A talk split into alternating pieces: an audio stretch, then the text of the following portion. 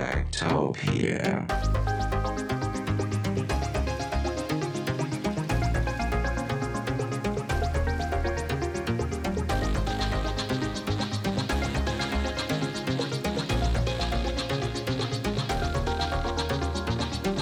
Tektopia er en ugenlig podcast om mennesker og deres teknologi, udgivet af Ingeniørforeningen IDA i samarbejde med Teknologiens Mediehus, støttet af .dk, IDA Forsikring og Messecenter Herning. Mit navn er Henrik Føns, og det er mig, der bestemmer i Tektopia. Tektopia.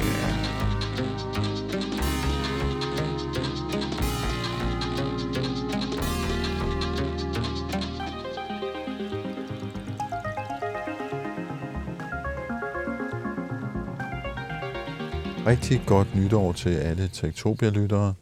Når man tager fat på sådan et nyt år her, så kunne man jo godt tænke sig at kigge lidt frem og sige, jamen hvad kan vi forvente os, hvad kommer der til at ske?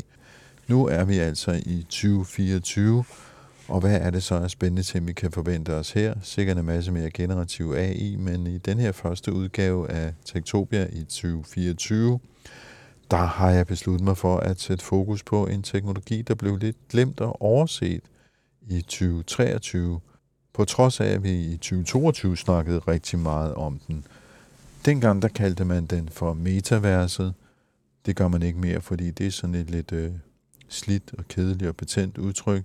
Så nu snakker vi om det rumlige internet, spatial computing.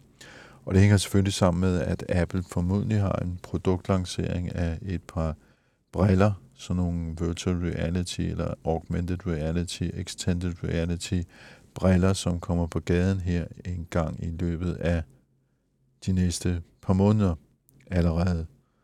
Så øh, dem har jeg altså valgt at øh, sætte fokus på her som det første i 2024. Og jeg har inviteret en gæst i studiet, der ved rigtig meget om den slags. Yes, um, mit navn er Terkelsen Terkelsen, og jeg har et selskab, der hedder Realitet, hvor vi arbejder med immersive teknologier.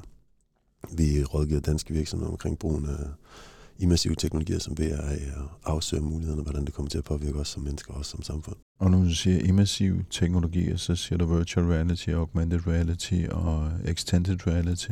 Ja, extended reality, som er sådan en catch all phrase for de her teknologier, men jo i høj grad noget med, hvordan vores øh, interface og adgang til internet og digitale services bliver anderledes. Så kan det skabe mere indlevende øh, oplevelser med digitale services og adgang til internettet. Og efter vi har hils på uh, Terkel Sand Terkelsen her, så skal vi øh, have fat i firmaet Kanda i Aarhus, der i øh, uh, årvis har beskæftiget sig med at lave efteruddannelse i virtual reality. Så der kommer vi til at øh, blive sådan mere hands-on og mere konkrete med, hvad man egentlig kan med den her type teknologi. Men først så skal vi lige hilse på Terkel Sand Terkelsen.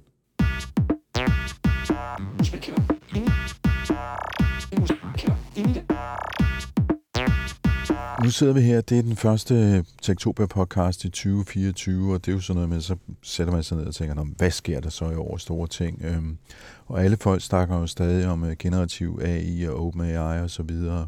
Og noget af det, som øh, blev øh, lidt glemt i 2023 i hvert fald, det var det, som man på et tidspunkt kaldte metaverset.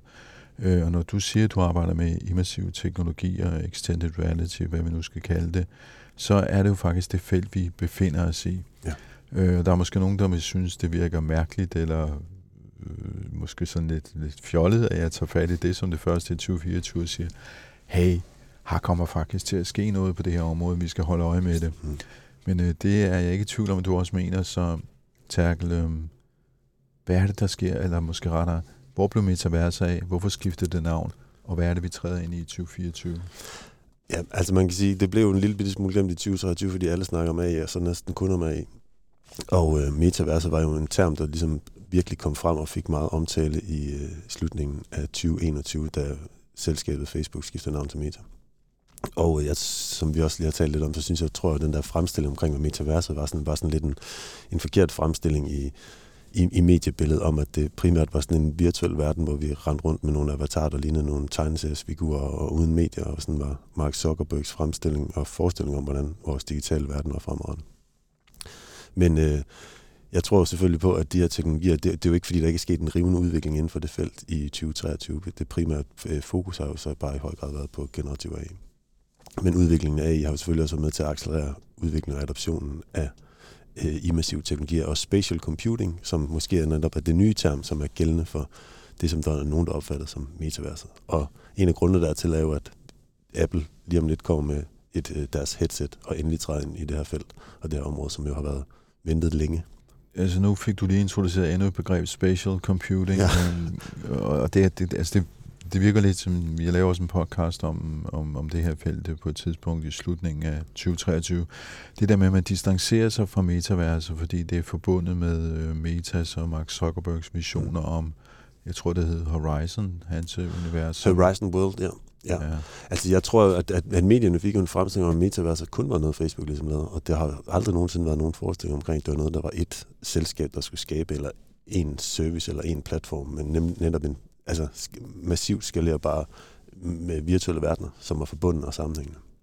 Og så tror jeg, at der var noget negativt forbundet med det, i den forstand, at øh, der måske blev fremstillet i medierne, at det var noget, man øh, troede var der, og kom med det samme. Men det, de fleste vidste jo godt, at det var det, det, det, det, på det lange perspektiv, eller længere perspektiv, og dermed så fik det måske en lidt negativ klang. Og nu kommer Apples øh, briller så, altså endnu et, endnu et interface til, til det her univers, som, som vel egentlig ikke helt er færdigbygget.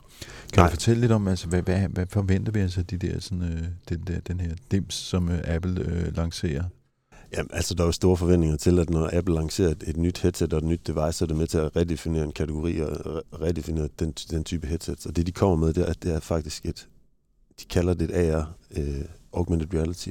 Det vil sige, Øh. det er noget, der ligger et lag oven på den vir- virkelighed, der findes, som vi to sidder i lige Præcis, det er der, hvor vi ligger digitalt andet over på den fysiske virkelighed, og man kan sige, det er egentlig mixed reality, det vil sige, det kategoriserer også den fysiske virkelighed, vi kigger ud på, så dermed kan interagere med den. Så vi kan, og det, der er det særlige ved Apples headset blandt andet, det er, at den kan, de har lavet så smart, lige så vel som der er sådan en, en, en, en skrueknap på vores, The Crown, øh, jeg tror den hedder Crown på vores ur, eller på et Apple Watch, så kan man også skrue op og ned for, hvor meget man lukker ind af den fysiske virkelighed, som er omkring en. Så man kan skrue op og ned for den der immersiveness, eller, hvad skal jeg sige, eller et, hvor meget vi ligesom lukker det digitale og det fysiske, hvor meget det skal smelte sammen. Og det, der er forventningerne til, at Apple kommer, det er jo et forholdsvis dyrt headset, men det er jo et headset, som gør, at man allerede har installeret den type service, som vi i dag kender for vores mobiltelefoner og vores øh, computer, og det er måske det, der det er anderledes end det, de type headsets, vi har set indtil nu. Fordi den er skabt med nogle af de der type service, som vi allerede kender og som vi allerede bruger, og dermed giver os nogle nye øh, virtuelle interface, en nyt virtuelt interface. Øh, og nu sagde jeg lige prisen, det kommer til at koste i omegnen af 30-35.000 danske jeg mener, det er det kroner lag, det ligger. noget, Ja, og det ja. bliver formodentlig dyrere endnu her hjemme med moms og så videre. øh. Formentlig, jeg kender ikke den eksakte pris på det, Men det, men, det, men det, er det lag, så det er i hvert fald langt fra noget, der bliver allemands eje. Ja, du skal have den store tegndreng frem, hvis Ja, det du vil med der. Øh, og derudover så skal man, skal man så også have en telefon og en computer og, for at få det til at virke. Nej, jeg tror som udgangspunkt, så kan det egentlig køre øh, selvstændigt. Øh, jeg har ikke kendskab til, at det kan kobles op på nogle computer overhovedet. Men nu siger du, at det vil så være de ting, vi kender, fordi nu tænker jeg, at Apple er jo ikke sådan på den måde kendt for at skabe virtuelle universer. Nej, men den type service, som vi kender, så man kan sige vores øh, besked og vores mail og vores øh, keynote og vores øh, numbers og pages og alle den type servicer, som vi bruger, som jeg i hvert fald bruger i mit arbejdsliv, er allerede installeret og tilgængelig på den platform. Man kan sige meget af det, som der har været fremme i, den, i de videoer af det, øh, når, når, når Apple har præsenteret det, har jo været sådan nogle lidt, hvad kan man sige, nogle todimensionelle fremstillinger i, tre, i, i en tredimensionel verden, altså i, i og med, at vi integrerer det i den fysiske verden, vi kigger ind i. Og og giver os jo en mulighed for at være sammen på nogle nye måder, hvor, og interagere med folk på nogle nye, nye måder, og, og være mere rummeligt. Og derfor også det, som vi taler om, spatial computing, og mere det rummelige internet, som er det, der er ved at folde sig ud. Og det her rumlige internet, altså det vi flytter ind i, det, det, det lyder lidt som om vi flytter ind i vores regneark, eller i vores tekstbehandling, Ja, ja, ja. Eller, eller hvad det nu måtte være, i stedet for det her Mark Zuckerberg-univers, hvor vi var en mærkelig tegneserieagtig avatar uden ben. Altså det her, det bliver mere praktisk anvendeligt, men måske også, øh, det lyder også sådan lidt mere corporate, måske lidt mere kedeligt, eller... Ja, man kan i hvert fald sige, i, forske, i forskellen for den fremstilling, som var der metalancerede, var jo netop, at det var sådan en virtuel verden, hvor vi også kom til at have et hjem, og vi kom til at have en repræsentation, og det var et sted, hvor vi trænede, og et sted, vi hang ud med vores venner. Det tror jeg nu også, Apple forestiller os, vi kommer til at gøre. Men det er ikke det, der er det primært drivende for det. Det er jo i høj grad, at det er nogle type service, som vi så kan tilgå på en ny måde. Øh, og dermed rummeligt. Så rummeligt om i den tredimensionelle forstand, at det er noget, vi træder ind i. Eller netop som vi snakker om, at vi ligger digitalt andet på vores fysiske verden.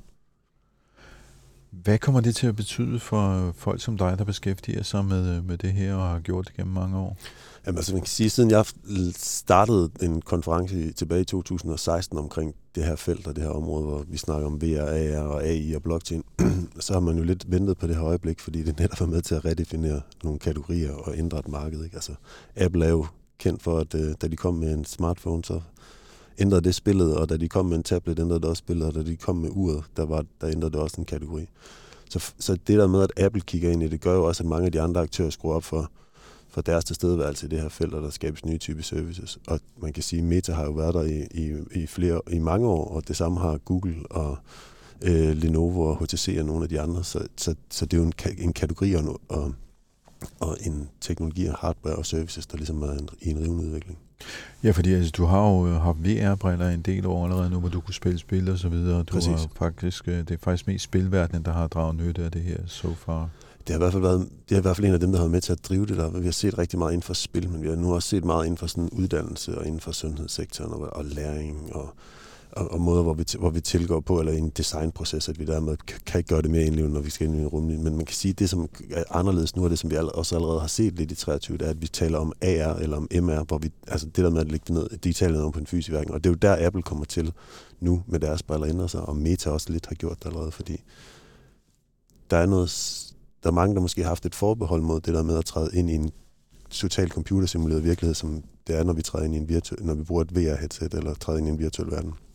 Men det der med, når vi får en brille, der kategoriserer den fysiske virkelighed, vi kigger på, AI kan være med til at understøtte, og computer vision kan være med til at kategorisere, hvad der er, vi kigger på, så kan vi måske lige pludselig få den der virtuelle guide, og den der AI-assistent giver måske rigtig meget mening, når vi nu har den i vores synsfelt. Og man kan sige, at der har Meta jo allerede lidt lanceret i, at de lancerede sådan en AR-brille så øh, i samarbejde med Ray-Ban øh, sidste år.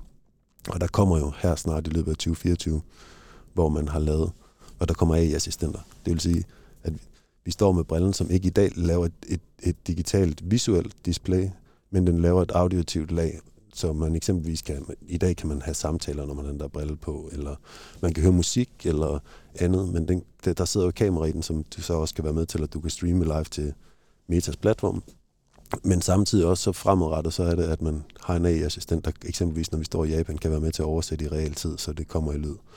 Og det er jo nok den næste fase af det, vi ser, at det rumlige internet øh, og AR er med til at øh, accelerere den udvikling, fordi at vi får nogle devices, der muliggør, at vi lige pludselig kan have et par briller på og interagere med den fysiske verden øh, og den digitale verden samtidig.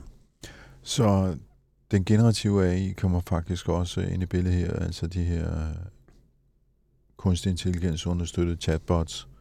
Og de, de, de bliver en del af, af, af, det, af det rumlige internet, som som, som du selv siger, kan gå helt hen og blive måske bare sådan en Ray-Ban-agtig brille. Altså lidt ligesom de briller, jeg har på lige nu. Ja, det tror jeg, tror jeg i høj grad. Jeg tror, der, jeg tror, i høj grad, det er noget af det, som er noget af det første, eller noget af det, noget af det værdiskabende, bliver det der med, at vi har vores personlige øh, AI-assistenter, der kan hjælpe os. Og der er brillen jo med til i høj grad at, hvad skal man sige, blive sammensmeltning mellem den digitale og den fysiske.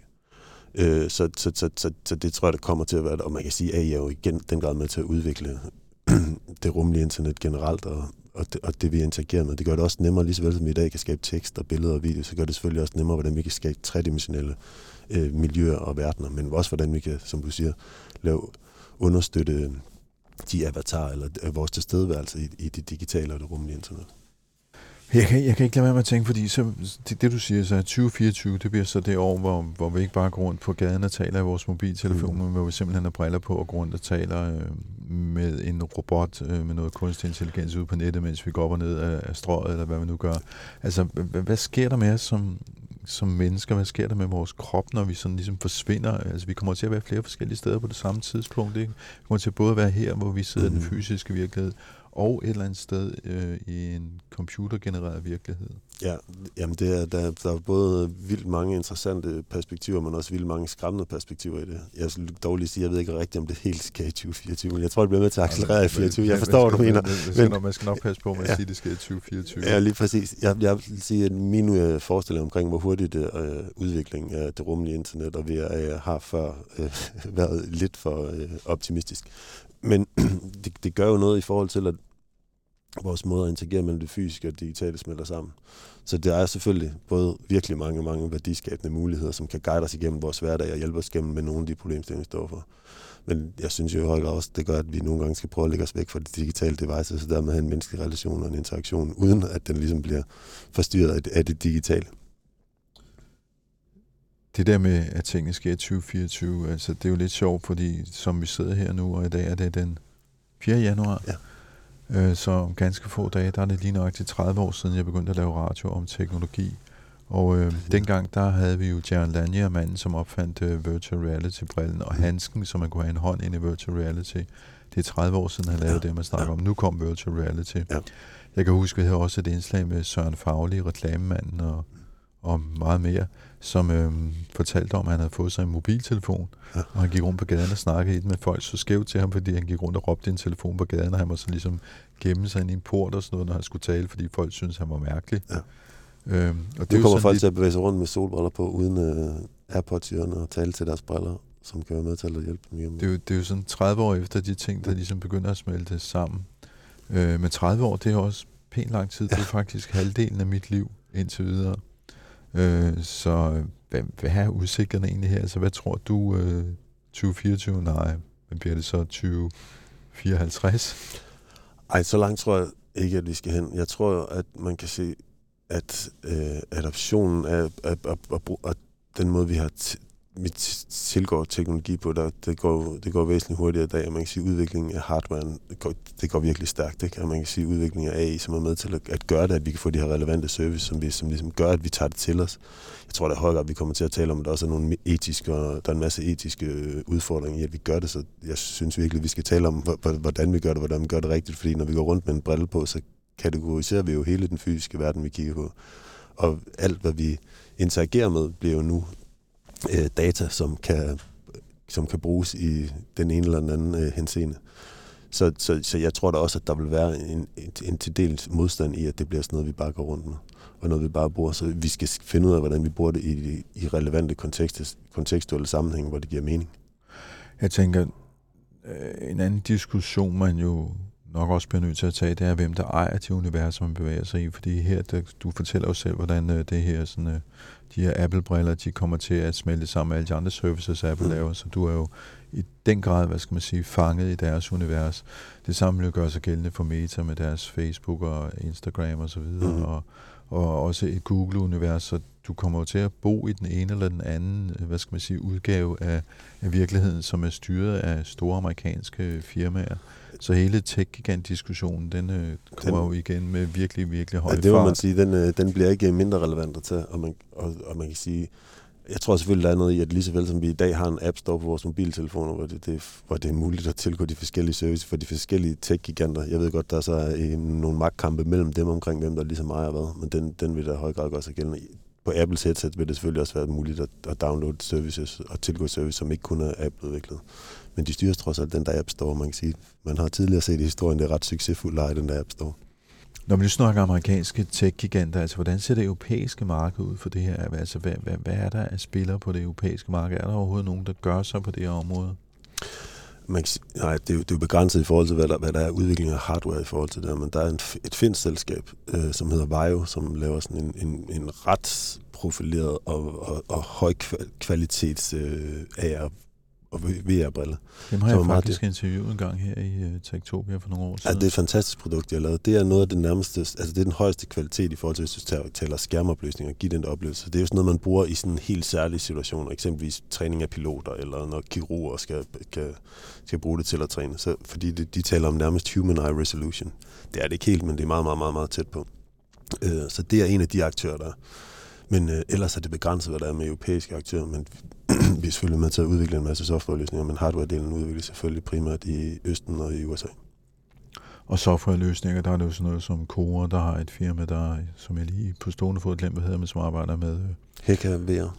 øh, andet. Ja, der er jo en masse fantastiske danske aktører, som ja. arbejder i det her felt og laver løsninger, både inden for sundhedssektoren, inden for uddannelsessektoren og, og, og laver løsninger generelt til det. Så der er nogle muligheder der. Hvis man skal med på vognen, hvad skal man så gøre?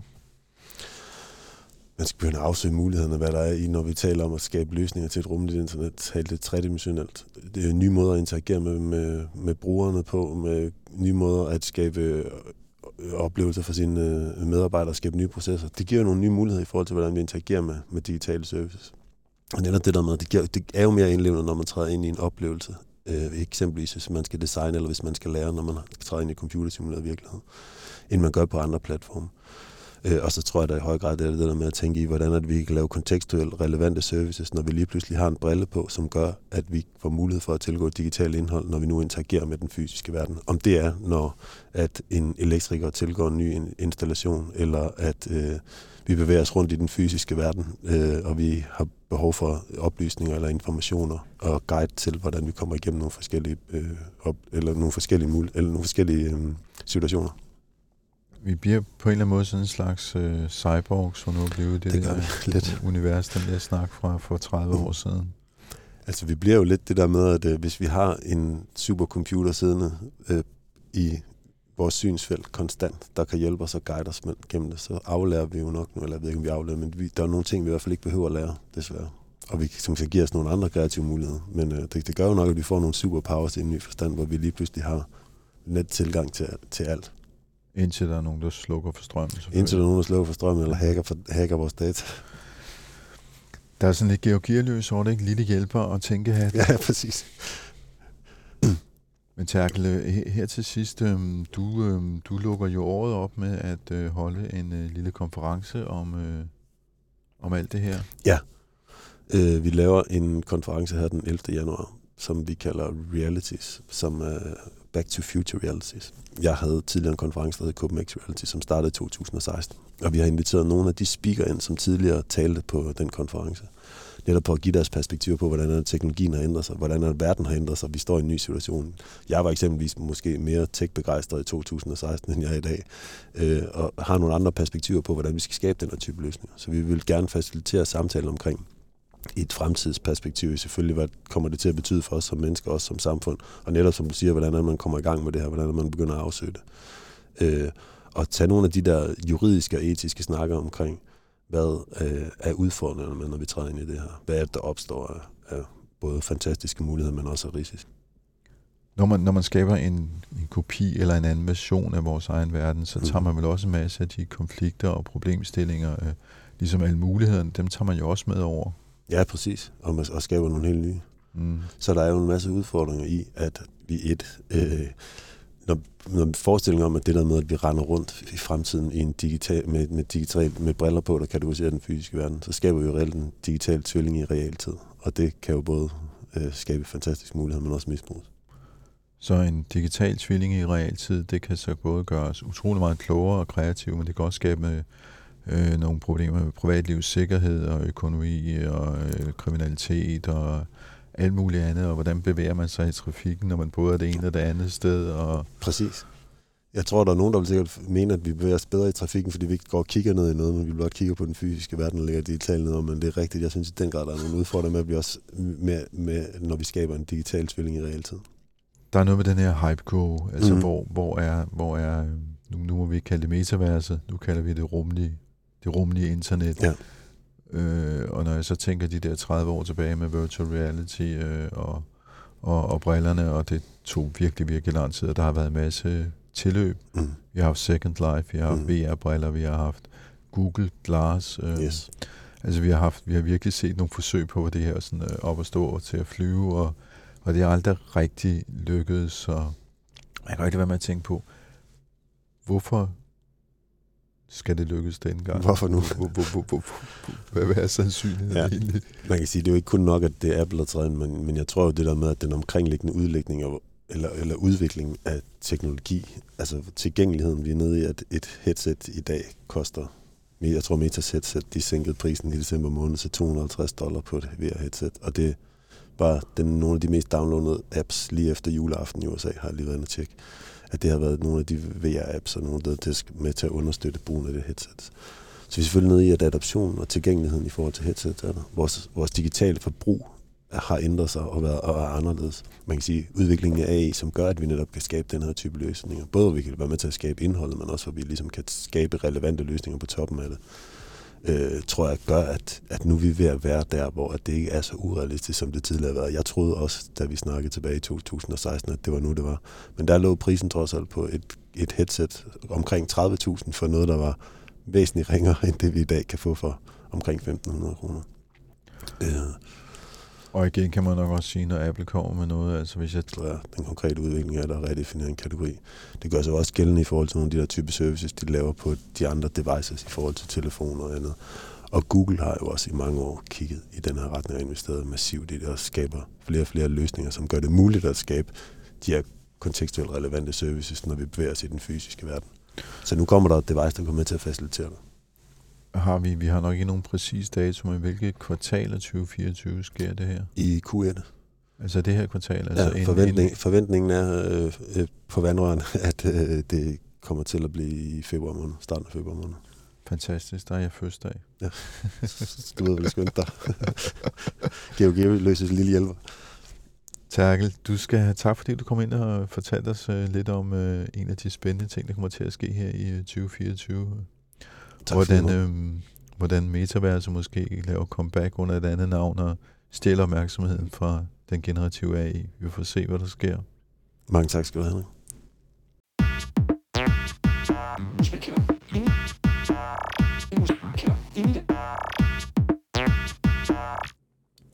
Ja, og her fra det lille studie i København, der iler vi til øh, Aarhus for at øh, besøge Kanda, der i mange år har beskæftiget sig med virtual reality-løsninger, ikke mindst til øh, efteruddannelse. Jeg hedder Christian Andreasen, og jeg er til daglig direktør i Kanda. Vi er en lille biks på 35 personer, som arbejder med at udvikle de her træningssimulationer, typisk til industrivirksomheder, og fokuserer rigtig, rigtig meget på vindenergi, og hvordan vi kan bruge de her digitale tools til at uddanne instruktører og øh, installatører af de her nye øh, offshore vindmøller og renewable energy. Og hvis vi lige skulle dvæle ved, øh, ved dit firma Kanda, øh, så har I jo faktisk haft en succes her for nylig, fordi I har fået et, øh, sådan et certifikat på, på jeres øh, løsning til uddannelse. Ja, det er, det er egentlig en naturlig udvikling af meget af det, vi har fokuseret på over de sidste fem år, hvor vi lige så stille har prøvet at se på, hvordan kan vi tage et spadestik dybere. Så så snart vi ser noget blive udviklet, så se, hvad er det underliggende? Kan vi komme dybere ned? Kan vi få det bedre?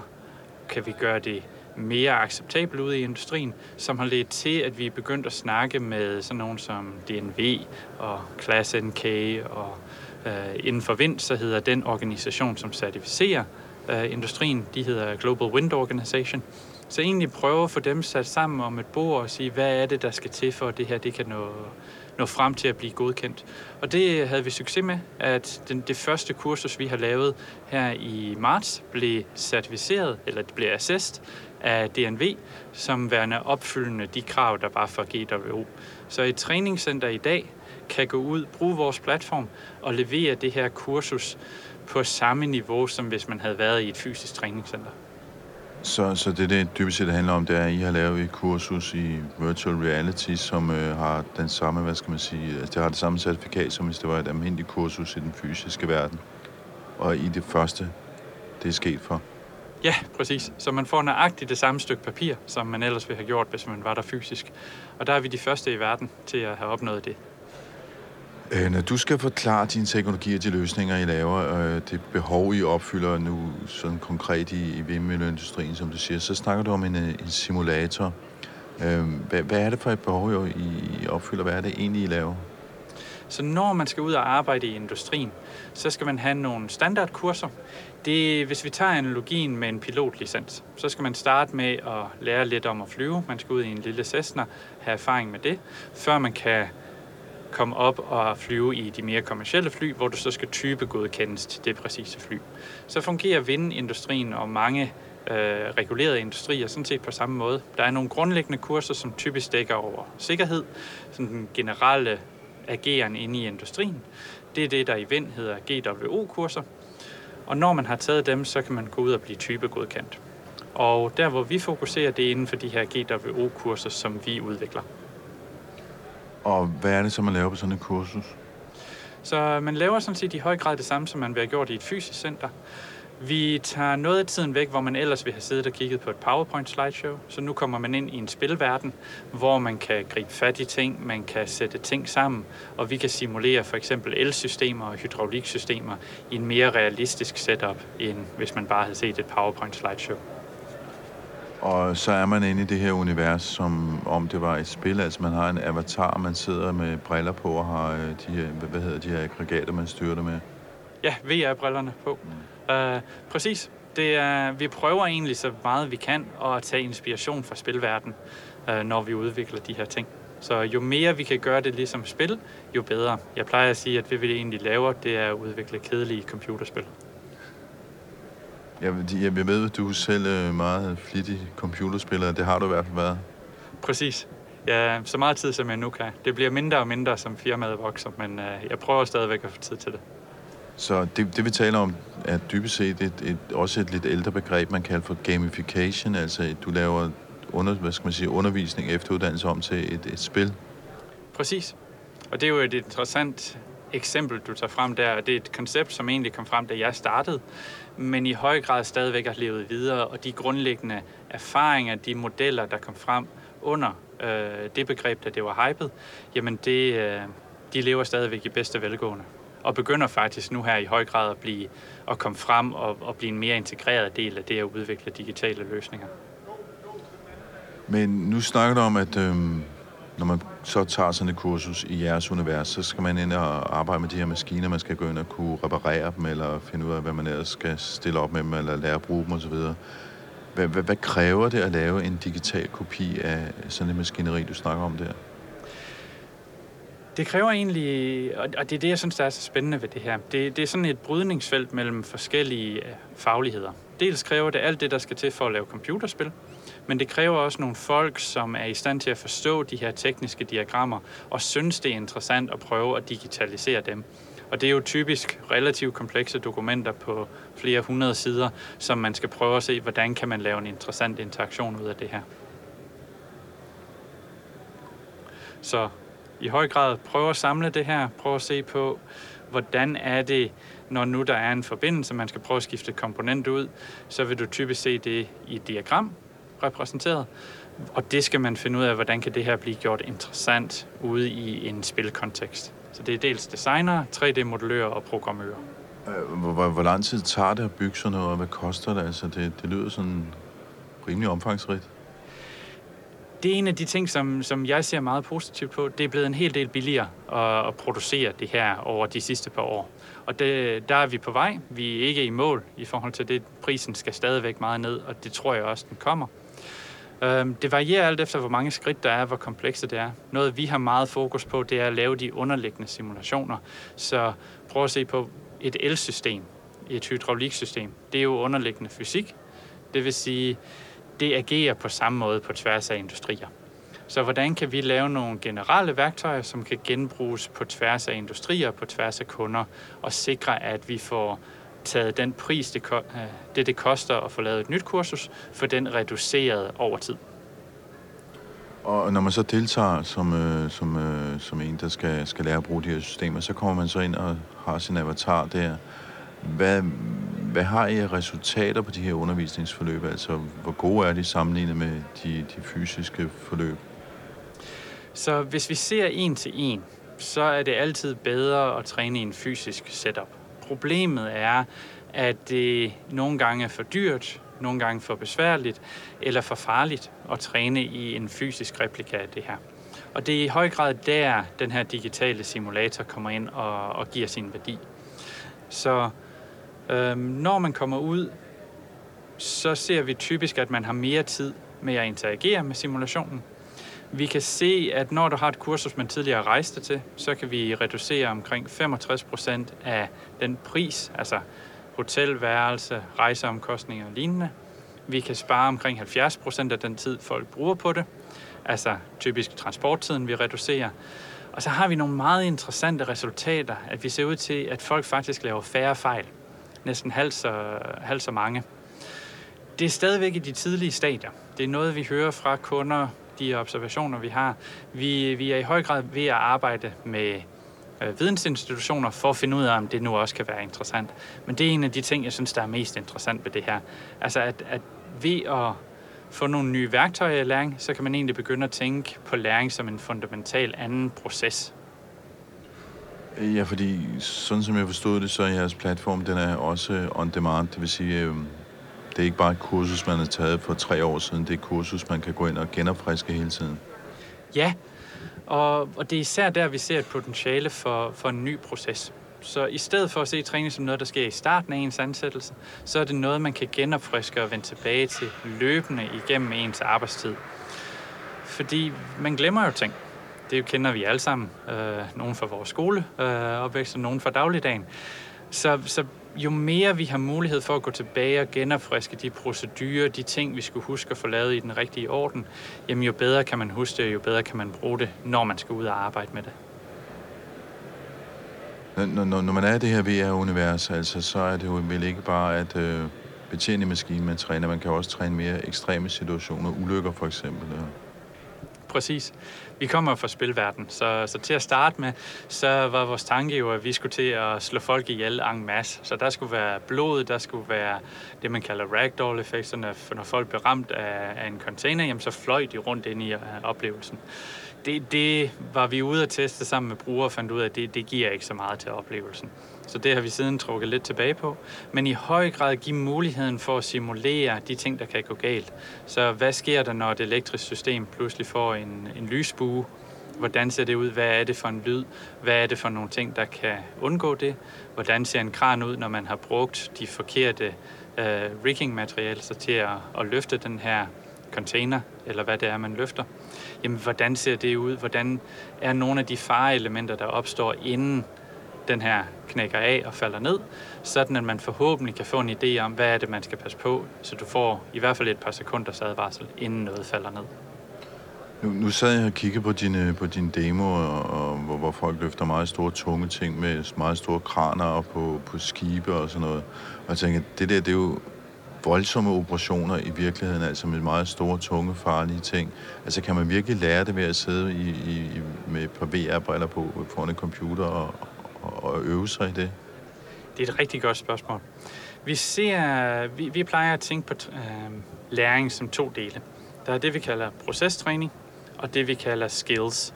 Så procestræning, det er, at man skal huske at sætte den her sammen, før man tager den videre til den næste. Så den der proces er at gøre noget i en sekvens, og hvis man glemmer noget i sekvensen, så bliver det farligt. Det er den her type træning rigtig god til. Det, det ikke er så godt til, det er skills, altså der, hvor man skal få en fornemmelse af, hvor meget vejer ting. Et godt eksempel, det er en harness. Altså når du skal op og kravle, så skal du have sådan en, øh, en Nærmest sådan en sele på, ikke? Ja, præcis. En sele, så man kan hægge den fast, så man ikke falder ned det ved jeg ikke særlig godt til. Altså der skal du have en fornemmelse af, når du sætter en hånd ned mellem låret og spænder den til og sådan noget. Altså, der, der er noget fysisk i det, som man skal lære at kunne vurdere. Tro mig, det er heller ikke det samme at hænge under sådan en vindmølle og skal fire sig ned øh, i VR, som det er i den fysiske verden. Det har jeg selv prøvet. Så, så vi er meget opmærksom på, hvor er det, det giver værdi, og hvor er det, det trækker noget fra. Fordi vi skal jo være gode til, både som branche, men også som virksomhed, og identificere, hvor det giver mening, og så fokusere på dem. Og det der med at give mening, fordi øh, hvis vi skulle vende tilbage til hele begrebet metaverse, øh, extended reality, spatial computing osv., der er jo andre teknologier end virtual reality. Der er jo for eksempel også augmented reality, hvor du lægger sådan et øh, digitalt lag oven på den fysiske verden. Det virker ikke som om, I øh, gør så meget i det. Nej, vi har, vi har lavet et par projekter med det. Generelt, hvis man ser på hardware-delen af det, som jo er en stor del af, af en god oplevelse, så er det et par generationer bagefter VR. Så det kan være, at det kommer. Apple med deres Vision Pro har, har tydeligt sagt, at det er den retning, de vil gerne prøve at mixe de her ting, så man kan se den fysiske verden. Der er nogle rigtig interessante retninger der. Men det er også et mere komplekst hardware-sæt at bruge.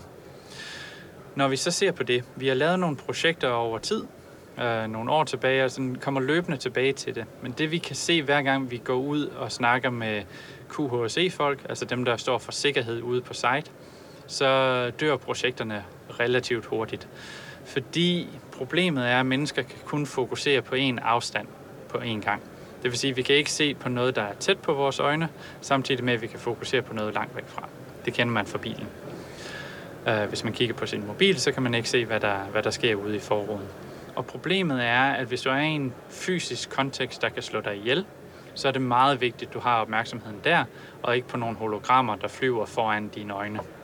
Så, så det er simpelthen en sikkerhedskoncern, at hvis man begynder at kigge på hologrammer, så kan du sætte hænderne ind et sted, hvor du potentielt kan miste hånden eller blive slået ihjel, og det er simpelthen for stor en sikkerhedsrisiko, øh, at det er vurderet til i de projekter, vi har set på.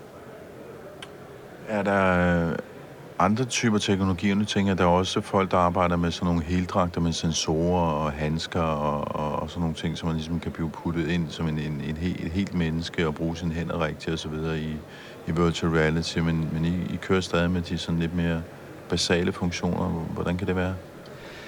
Det er igen tilbage til den der snak om generationer af hardware. Det er, det er igen ret nyt hardware. Det vil sige, at det er relativt dyrt.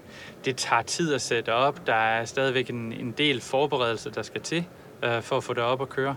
Og så giver det stadigvæk ikke den der re- reelle fornemmelse af at være til stede. Og det er fint til spil så kan det være en virkelig fed oplevelse at have en Tesla-suit på, hvor du kan mærke, hvor du bliver skudt, og du kan mærke varme og kuldepåvirkning. Det er en fed oplevelse. Problemet er bare, at det er ikke nok til at komme hen til at kunne erstatte det fysiske setup. Og så har vi indtil videre vurderet, at det er vigtigere at være helt åben og så sige, det her det er det, vi gør godt, og det er det, vi producerer.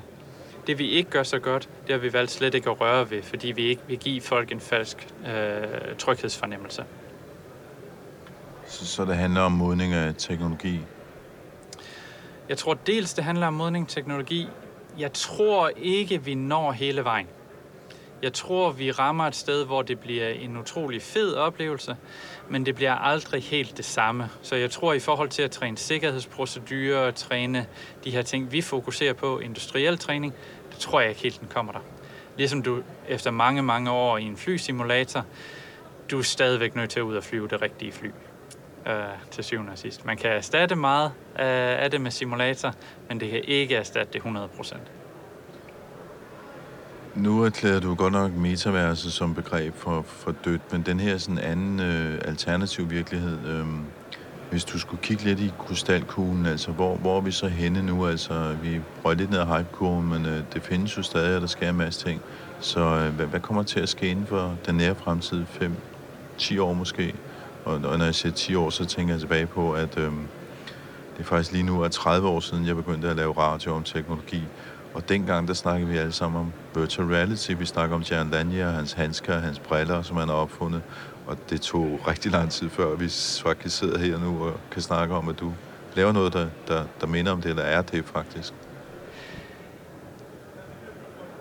Jeg bliver jo også ældre, og, og jeg tror mere og mere, så finder jeg ud af, at det tager lang tid at lave hardware. Altså det, det er en svær disciplin at forbedre i forhold til det her.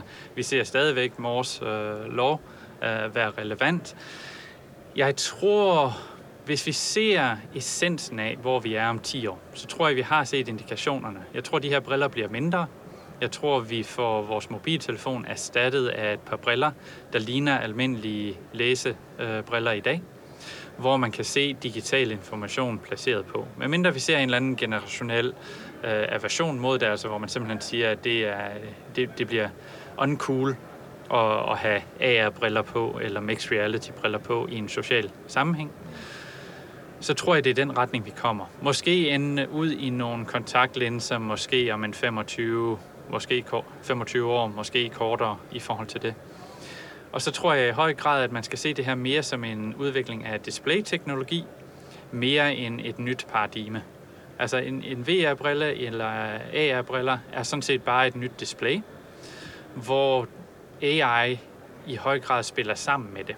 AI er til at behandle det information, der bliver vist, men til syvende og sidst, så er en VR-briller og AR-briller bare en ny form for monitor eller display. Så det handler om, øh, hvor hurtigt man kan opdatere billeder, altså frekvenser og sådan nogle ting? Ja, og, og det man kalder field of view. Så, så hvis man har prøvet at have et par briller på, så vil man lægge mærke til, at især ens perifære syn er meget begrænset. Uh, især hvis man er på sådan nogle devices som HoloLens. Så det er at få den field of view udvidet. Det er at få gjort hardware mindre Og så er det at få øh, opløsningen på den oplevelse, man ser derinde, øh, reduceret. Og så er det sådan nogle helt simple ting som, som varmegenerering. Altså de kan blive ret varme, nogle af de her headset. Det skal man forbedre. Så det er, det er sådan en, en dejlig kombination af alle de ting, vi kender fra hardware, at, at der gerne skulle ske forbedringer på alle dele af det. Og når, når du ser field of view, det vil så sige, hvis man for eksempel strækker sine øhm, arme ud siden, så kan man ikke se sine hænder mere og sådan noget. Ja, præcis. Så der vil man lægge mærke til, at hvis man ikke har nogen briller på, jamen så kan man se ens hænder øh, længere væk fra, fra en, midten af ens synsfelt, hvor i VR-briller så bliver det ret hurtigt øh, begrænset. Nu, nu, nu snakker du hardware her med brillerne, men altså hele, hvad skal man sige, software-delen, som, hvor du også snakker om kunstig intelligens, ikke? Altså det, det, det, er jo, det er jo dybest set rigtig mange forskellige ting, der skal spille sammen her. Og så er der vel også noget med, øhm, med markedet, altså hvornår er virksomhederne parat til at øh, gå ind i den her verden og bruge det for alvor, som du, som du bruger det i, i vindmølleindustrien nu? I høj grad. Øh, og, og det tager jo især inden for industri, jamen der, der skal det nå en vis modenhed, før det begynder at blive relevant. Det skal være let at bruge. Og der tror jeg især med Quest 2, som kom ud for, for snart tre år siden, øh, jamen der var det, man ramte et sted, hvor det her var let tilgængeligt, eller det var let tilgængeligt nok til, at almindelige mennesker med rela- på relativt kort tid kunne komme til at bruge det her hardware med Quest 3. Der har de forbedret det ret meget, og med Apple, det er jo det, de, de traditionelt set har været rigtig, rigtig gode til. Altså det er ACE, den der onboarding uh, experience. Hvordan er det som almindelig forbruger, du kommer på og har en rigtig god oplevelse lynhurtigt. Ja, så jeg tror, vi, vi ser på, at uh, metaverset som koncept er måske dødt, men, men hardwaren, de underliggende idéer, er først lige ved at modnes nu her.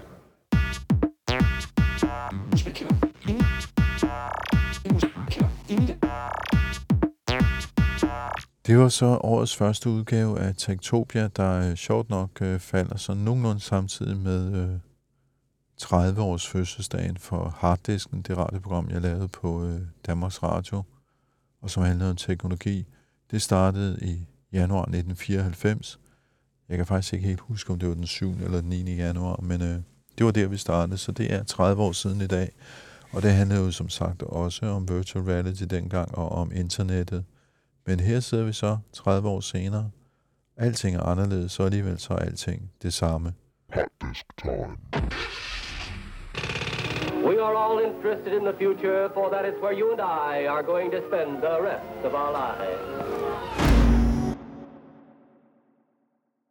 I denne uge der har vi også fået et podkort fra Transformator, som er ingeniørens øh, podcast. Så er vi i gang med 2024. Men vi er ikke længere, end vi stadig kan nå at se lidt tilbage. I Transformator ser vi derfor tilbage på de største danske videnskabelige sejre i 2023. Vi finder top 5 frem og kårer en vinder.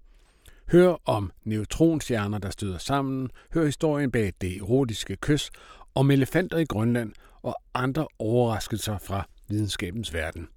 For 2024 lægger vi i Transformator ud med en helt ny forskning, der skal skabe et overblik over, hvem der i virkeligheden ejer og styrer vores digitale infrastruktur. Eller, jeg kan vist godt afsløre, at det gør amerikanske techfirmaer. Men det har en række grimme konsekvenser for vores demokratiske styreform, når vi sådan ikke har styr på dem, der styrer vores digitale liv. Og endelig, så skal vi også høre, hvordan der nu skal pustes liv i de danske skibsværfter med konstruktionen af en masse nye krigsskibe til den danske flåde. Find og hør Transformator i din podcast-app eller inde på ing.dk. Du har lyttet til Tektopia. Du kan finde os på tektopia.dk. Det er der, du finder vores øh, arkiv. Øh, du kan følge os på X og på Instagram, der hedder vi snabelagtektopia.dk. Du kan deltage i teknologidiskussionen i vores Facebook-gruppe, der hedder Tektopia Backstage.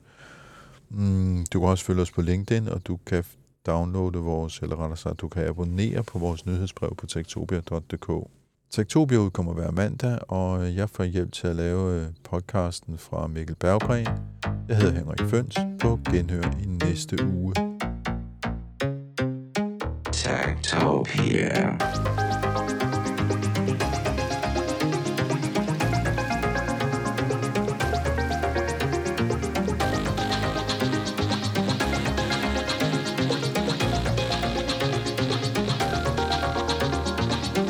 Tektopia er en ugenlig podcast om mennesker og deres teknologi, udgivet af Ingeniørforeningen Ida i samarbejde med Teknologiens Mediehus, støttet af .dk, Ida Forsikring og Messecenter Herning.